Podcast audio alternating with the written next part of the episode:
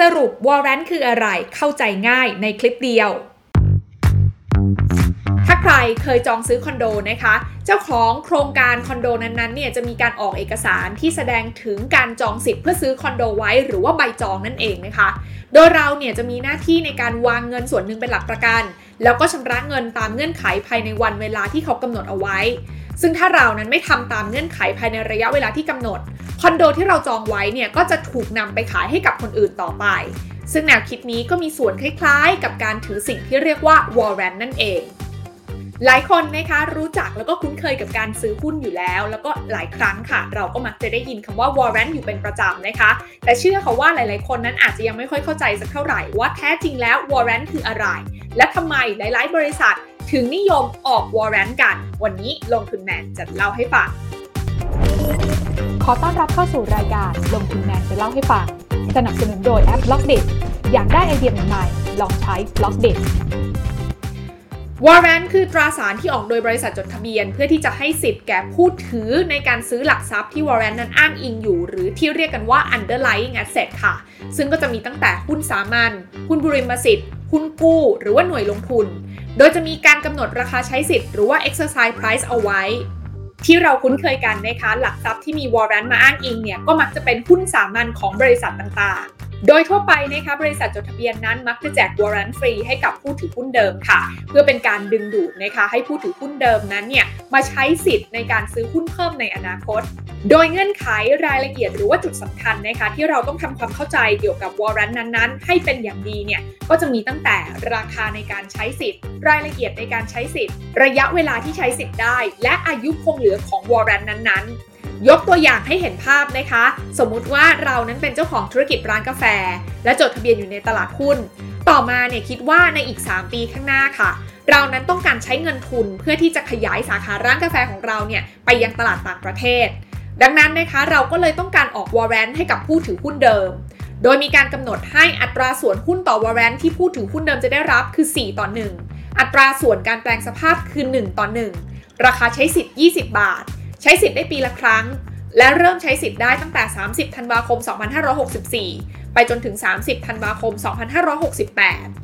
ทั้งนี้นะคะเมื่อมีผู้ถือวอร์เรนต์มาใช้สิทธิ์ในการแปลงเป็นหุ้นสามัญนะคะ บริษัทจดทะเบียนที่เป็นผู้ออกวอร์เรนต์นั้นเนี่ยก็จะได้เงินทุนเข้ามาบริษัทเพิ่มค่ะ อย่างในกรณีนี้เนี่ยก็ได้หุ้นละ 20 บาทใช่ไหมคะ ส่วนคนที่ใช้สิทธิ์วอร์เรนต์มาแปลงเป็นหุ้นสามัญเนี่ยนะคะ ก็จะได้หุ้นของกิจการนั้นๆ เพิ่มกลับเข้ามาอยู่ในพอร์ตนั่นเองอย่างไรก็ตามนะคะยังมีกรณีหนึ่งค่ะ นั่นก็คือผู้ที่ถือวอร์เรนต์นั้นเนี่ยอาจจะไม่ได้ไปใช้สิทธิ์แปลงสภาพเป็นหุ้นสามัญด้วยตัวเองก็ได้ เนื่องจากวอร์เรนต์นั้นนะคะสามารถนำไปขายเปลี่ยนมือในตลาดหุ้นได้ค่ะ และราคาของวอร์เรนต์ในตลาดในแต่ละช่วงนะคะ ก็จะมีการเปลี่ยนแปลงไปตามปัจจัยต่างๆ เช่น ปัจจัยแรกเลยนะคะก็คือราคาสินทรัพย์อ้างอิงค่ะ โดยวอร์เรนต์นั้นจะมีมูลค่าเพิ่มขึ้น ตามราคาสินทรัพย์อ้างอิงที่สูงขึ้น ในทางกลับกันนะคะ ถ้าราคาสินทรัพย์อ้างอิงนั้นลดลง ราคาของวอร์เรนต์ที่อ้างอิงสินทรัพย์นั้นๆอยู่เนี่ยก็จะลดลงไปด้วย ปัจจัยที่2นะคะก็คือราคาใช้สิทธิ์เทียบกับราคาสินทรัพย์อ้างอิงค่ะ โดยหากในกรณีที่ราคาใช้สิทธิ์นั้นสูงกว่าราคาสินทรัพย์อ้างอิงมากๆนะคะ ก็จะทำให้ราคาของวอร์เรนต์นั้นอยู่ในระดับที่ต่ำค่ะเนื่องจากนักลงทุนนั้นนะคะมองว่าโอกาสที่ราคาของสินทรัพย์อ้างอิง จะปรับตัวสูงกว่าราคาใช้สิทธิ์นั้นเนี่ยมีน้อยค่ะ เพราะฉะนั้นแล้วนะคะหากเอาวอร์เรนต์นั้นไปใช้สิทธิ์แปลงเป็นหุ้นสามัญแล้วค่อยเอากลับมาขายก็จะขาดทุนได้ ปัจจัยที่ 3 คืออายุคงเหลือของสัญญาค่ะ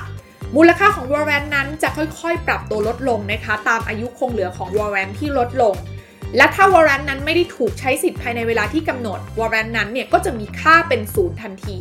และอีกหนึ่งปัจจัยก็คือความผันผวนของราคาสินทรัพย์อ้างอิงค่ะ โดยความผันผวนของระดับราคาสินทรัพย์อ้างอิงนั้นนะคะ ถ้ายิ่งมีมากเนี่ยก็จะส่งผลให้ราคาของวอร์เรนต์นั้น เคลื่อนไหวผันผวนสูงตามไปด้วย สำหรับคนที่มีวอร์เรนต์อยู่ในมือนะคะ กรณีที่เราไม่ได้เป็นผู้ถือหุ้นเดิมนะคะ แต่ว่าวอร์เรนต์ที่เราได้มาเนี่ยเราต้องไปจ่ายตังค์ซื้อจากตลาดมานะคะ ซึ่งเมื่อรวมราคาใช้สิทธิ์ของวอร์เรนต์กับต้นทุนของวอร์เรนต์แล้วเนี่ยต่ำกว่าราคาหุ้นที่อ้างอิงในตลาด เราก็จะสามารถ exercise สิทธิ์เราตรงนี้ได้นะคะ นั่นหมายความว่าเราเนี่ยอยู่ในสถานะที่เรียกว่า in the money ค่ะ นั่นหมายความว่าเราสามารถเอาหุ้นชุดนี้ที่เราแลกมาแล้วเนี่ยด้วยวอร์เรนต์ที่เรามีเนี่ยนะคะไปขายในกระดานเราก็จะได้กำไรนั่นเอง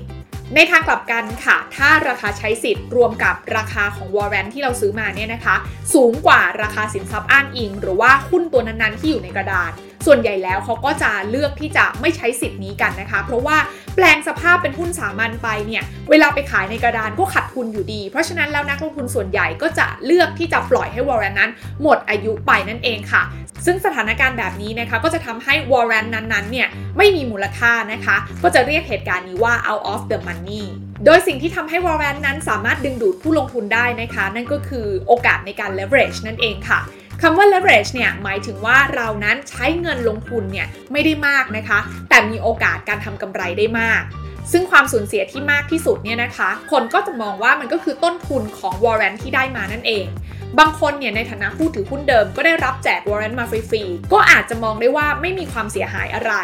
ส่วนผู้ที่ซื้อวอร์เรนในตลาดมาอีกทีนะคะ แล้วอาจจะไม่ได้ใช้สิทธิ์ หรือว่าเลือกที่จะไม่ใช้สิทธิ์เนี่ย ก็จะขาดทุนเท่ากับต้นทุนราคาที่จ่ายซื้อวอร์เรนนั้นๆมานั่นเอง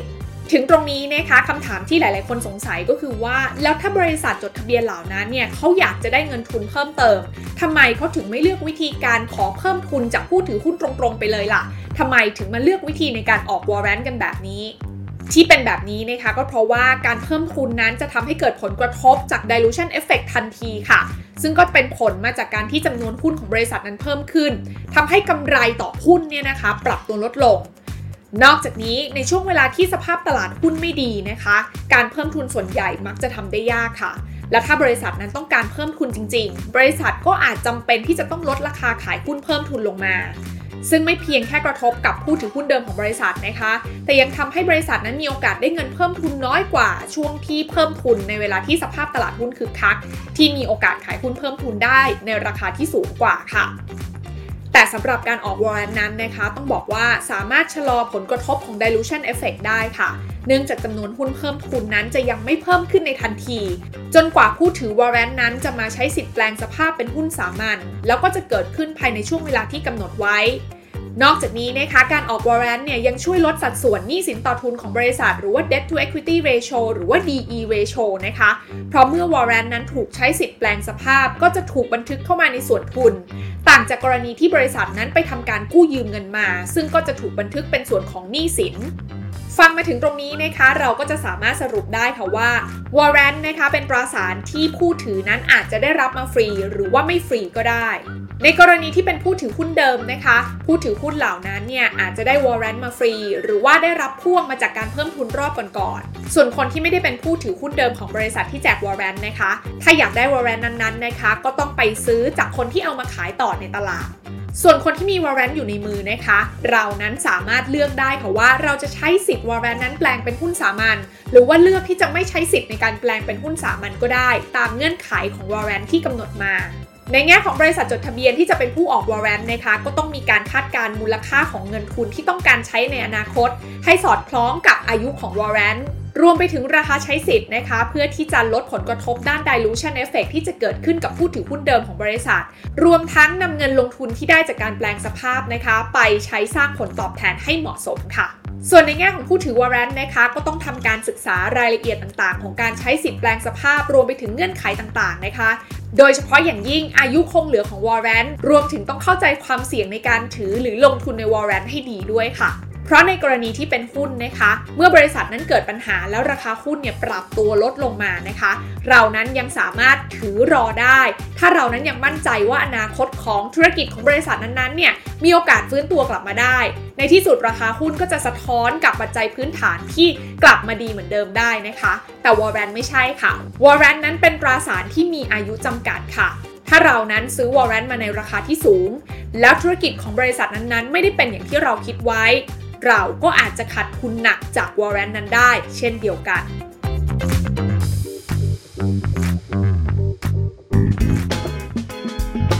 การลงทุนในความรู้ไม่มีความเสี่ยง ผู้ลงทุนควรกดติดตามลงทุนแมนได้ในทุกช่องทาง เริ่มจาก Subscribe และกดกระดิ่งช่อง YouTube ของลงทุนแมนไว้ ตอนนี้เลย